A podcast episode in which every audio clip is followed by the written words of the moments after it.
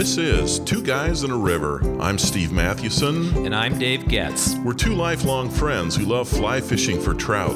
Our podcast is all about helping you catch more fish and deepening your love of the time you spend on the river. We are Two Guys in a River. For the love of fly fishing.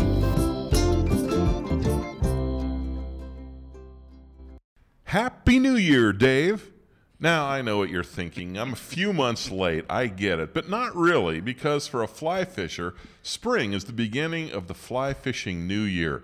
It's the first of the three best seasons, at least for those of us who fish primarily in the Northeast, the upper Midwest, or the Northwest. And once in a while, we'll get an email from uh, some of you who uh, live in, in the South and you uh, kind of rub it in that you're, you're enjoying uh, winter fly fishing. But hey, for uh, those of us uh, north of the imaginary equator in the United States, uh, one of the joys. The Mason of, Dixon? Yeah, that's right. The Mason Dixon line. There you go. Uh, you know, we love uh, spring. And one of the joys of spring fly fishing is dry fly fishing. Uh, typically, when we wrap things up in the fall, we're really slinging streamers and and using egg patterns, drifting those, maybe big stone flies down the Yep. the Gardner River in Montana. And then winter means sitting home on the couch watching football or, or maybe venturing out once or twice. But fly fishing really starts in earnest in the spring. And today we want to talk about uh, spring dry fly fishing. You know, you may need to start out with nymphs, and that's that's fine, but and streamers. But man, we, we love those days when uh, we can start uh, floating things on the surface that we can see and watching those uh, uh, trout come up and try to take them away. So, Dave, what flies are we typically fishing dry in the spring? And we're we're talking here, especially to newcomers. If you're new to fly fishing and think, well, where do I start? Uh, what kind of things are we fishing, Dave? There are basically two that we want to talk about today BWOs, or blue winged olives, and caddis. Now, we have fished crane flies in the later spring in the Wisconsin driftless, and of course, March Browns in the west. And of course, there are a host of other uh, hatches that we could talk about yeah. flies, but we're really talking about the biggies today blue winged olives and caddis. Now, fishing the surface for blue winged olives or BWOs can happen in March, but it really picks up in April. And by mid April, does. uh, caddis flies are starting to emerge as well. Yeah. So let's start with BWOs. Now, Steve, what do we need to know about that fly? Well, these flies are everywhere in, in all types of water. I mean, you'll you'll find them in slow, medium, and fast currents. Uh, they live in freestone rivers, uh, spring creeks. You'll find them in tailwaters. So th- that's probably why uh, we, we say, hey, these are one of the big two because you you do find them everywhere. Uh, what's interesting is that BWO hatches, even though they can occur every month, they're most prolific in April and May, and then again in September and October. Uh, so for the spring, that's uh, that's something that you really want to key in on. Um, best time of the day for these hatches is late morning to early afternoon, and that's of course because it's the warmest part of the day. Uh, cloudy, rainy conditions that are miserable for uh, fly fishers are just great for uh, intensifying these hatches and maybe even lengthening them a bit. And I think we found too, haven't we, Dave, that in the late spring, at least in the driftless, that the evening's a good time for them. Yeah, it's really interesting. Generally, that window 10 to 2, 10 to 3 uh, in the spring is really good for them, but sometimes later in the evening on, on, on the driftless. Yeah, I, I remember in the Wisconsin driftless near Timber Coulee in a in a creek that we won't uh, name, but uh, you know, smelly sometimes right at dusk. A creek to be named later. Yeah, that's right. Yes. Maybe. or that we probably named on our podcast, but for whatever reason we aren't today. But it, it's there if you dig back. If there's the yeah, there's, There's the nugget two. for listening to all the past podcasts. Yeah. So yeah, we've we've really hit it right at right at dark, and it's, it's kind of a lot of fun. So, you know that that's something that you'll um, yeah that you'll find late evening. By the way, there is a difference between uh, BWOs and Baetis, or a slight difference.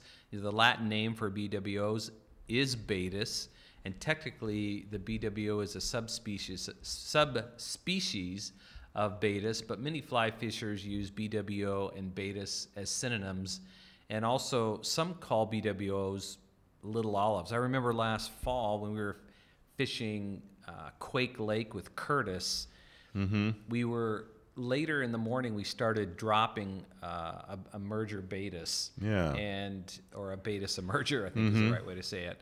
And I remember once uh, the top fly was was I think a parachute Adams, and I, I remember watching. But basically, that emerger got sucked in by a, a trout underneath the water. Man. It was a it was a Baetis emerger. That is that is amazing, isn't it? All right, so we talked about blue-winged olives. Okay, that was horrible. That was not amazing. Yeah, You've got to give me something better than that. I know. Oh, Wow, Dave, that Yeah. was really, really great. I might. My bad. Oh goodness. All right. We better transition here to the the other main kind of fly, and that's uh, that you're going to run into in the spring, and that's uh, that's caddis flies. And, and no, we haven't forgot about midges. Uh, they're uh, they're they're kind of uh, Ubiquitous and always Yes, there. that, that's right. But what about caddis flies, Dave? What do we need to know about caddis? So BWOs are mayflies. Uh, caddis are not mayflies. Unlike mayflies, caddis live for maybe a few days to a couple weeks. So, example, mayflies live really for one day generally or two That days. really is amazing. It is. You spend your life under. Yeah. If you think your life is insignificant, Wow, Steve, I know. think of think of a mayfly. Boy, I'd rather be short. a caddis and live what ten times as long. Yeah, ten days instead of one day. Huh? That's crazy. Oh, that's great. So caddis, uh, they're out. Uh, they live longer than do uh, mayflies. So their numbers accumulate as as the hatch continues. So so the air seems thick with them during the heart of the hatch. You've had that during the mother Oh, caddis hatch. right? Yeah, Down when when my folks used to yeah, my folks used to live right on the banks of the Yellowstone in Paradise Valley, right right at Mill Creek, and I remember one summer. This was back in the in the mid '80s when I was working on a ranch in Paradise Valley. That uh, I'd come home, you know, and in the evening, and, and I'd want to sit outside and. Uh, good night. You could hardly sit outside. We'd have to go inside because the caddis flies were so thick. It was just crazy. So, yeah, the air can really get thick with them. And maybe, too, it's because they have such large brown uh, wings that make them quite visible. And, and uh, that's pretty easy to, to spot caddis we're in the water. Yeah, I guess we should mention, too, that in the driftless, we run into black caddis. Well, for years I would have a, a tan-bodied or olive-bodied caddis and not catch anything. Yeah, I, You know, mm-hmm. finally figured out, hey, why don't I ask the local fly shop owner, fly shop owner, Yeah. or look at the actual caddis? And so I picked up a bunch of parachute black-bodied caddis. Now, the, the key is the parachute because you cannot Oh, see those yeah. things, those black-bodied caddis. Yeah. Um, but in the driftless, at least where we fish, in the streams that we fish, those black-bodied caddis really, really do work. So color is an important piece, and Yeah, you need really to know is. that if you're fishing caddis and, and, and what color they're actually Yeah, uh, they're they're striking. absolutely. Given that, what patterns do you like, Steve? Well, for blue wing olives, BWOs, I usually just use a size 18 or 20 uh, parachute Adams. I mean, Yeah, they're you, they're. you love that parachute. I really do. You can get a parachute blue wing olive, but honestly, I've never really had a situation where I, I felt like, well, the, the trout will take the parachute BWO, but not the not the parachute Adams. And I'm not saying that that, that doesn't happen, but I've rarely f- had that happen. So, So the size is 18 to 20. yeah, usually I, I think I, I I don't know. Maybe in some cases you you could go to a 22, but a 16 is pretty big Yeah, for a, yeah. a blue wing olive. I generally use the BWO um, pattern Yeah, with a that's- parachute. that's great. Uh, with a parachute, uh, what's what's the word? With a parachute. Yeah, the parachute BWO. Yeah, Yeah. So, but I will say that the that the parachute Adams is much easier to see than the BWO parachute. The Yeah, parachute okay. BWO. it's, it still has a white post, or does it? It does, but for some reason, the it just the the parachute Adams just sits so nice and high. Yeah, I think and- that's what it is. Maybe. Well, and that might be the difference between a parachute BWO and parachute Adams is is where it's sitting. If, if the Adams rides a little higher, uh, maybe that BWO works better if, if it's you know they're, they're more in the film. I was just reading Gary Borger this morning. Uh, I was on his uh, website, GaryBorger.com.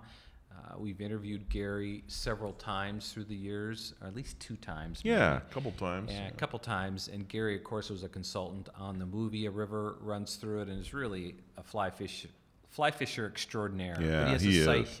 GaryBorger.com, and I was reading on there, and he was saying that the parachute Adams, and I know this is patently obvious, but I'm going to say it because it's a good reminder. Really, for all, I think it's both mayflies uh, caddis and midge, I think, hatch at the surface. So he said the parachute Adams really imitates.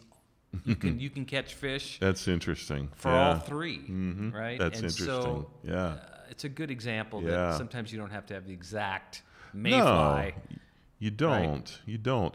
Now, if you're getting some spinner fall, you might, That's you know, the, the matings Yeah, yeah, happen. yeah. Then, then you might try a red quill spinner or a, a blue quill spinner. But uh, yeah, those are kind of the standard BWO patterns. I guess for caddis, I mean, the, the hair caddis is just a standard. And that's going to be a tan or a green or a black body, depending on where you're fly fishing.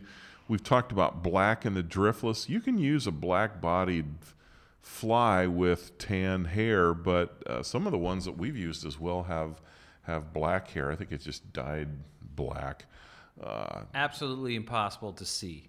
yeah, yeah, it is. And that's you're you're right. That's where you really need the post. I mean, I used to tie my elk hair caddis flies with a, a red strip of. Uh, uh, I think I'd put Antron body wool in it just so I could see those things when they're out. Yeah. You know, you, you got a hundred other tan caddis flies fluttering around. You can't even see yours. So, yeah, putting on red. I I, I wonder what white would have worked like. I, I should try that sometime when I'm you know, if I'm in the thick of a caddis hatch, because I think you could still see it then, but at least with red or orange, it really differentiated. You could say, "Oh, there's there's actually is my fly," and hey, why are they eating all the other ones in my Except Yeah, mine. Except mine, yeah. Okay, so any uh, what what tips would you give Dave for for fishing, you know, these dry flies in the spring? I always fish a dry with an emerger. I don't know. I've just started to do that over the last couple years. So I drop uh, an emerger pattern. You know, if I'm fishing, I might maybe a Baetis uh, Yeah. emerger pattern, maybe six inches, eight inches.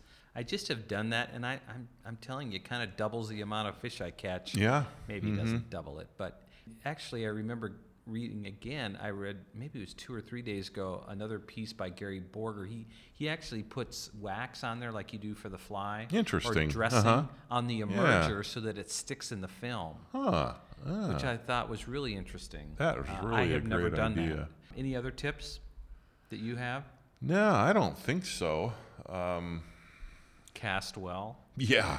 No yeah, drag. you're right, right. Yeah. All of yeah, all of the basics. Yeah, shorter casts are are good, and uh, maybe it's uh, you know well if they're not hitting on the surface, don't be stubborn and and put on a nymph. Yeah, and so what are some nymphs you might use to, to for uh, BWOs or caddis? Yeah, you know for BWOs, I mean the the classic nymph pattern is the pheasant tail. Yeah, it really is. But really, some variation of it. I mean, I, a beadhead prince will usually work, or a, or a hare's ear, which was really, uh, I think, designed to imitate a, a PMD, pale morning dun. But good night, pheasant tail, hare's ear, beadhead prince, they, they all work Yeah. uh, for that.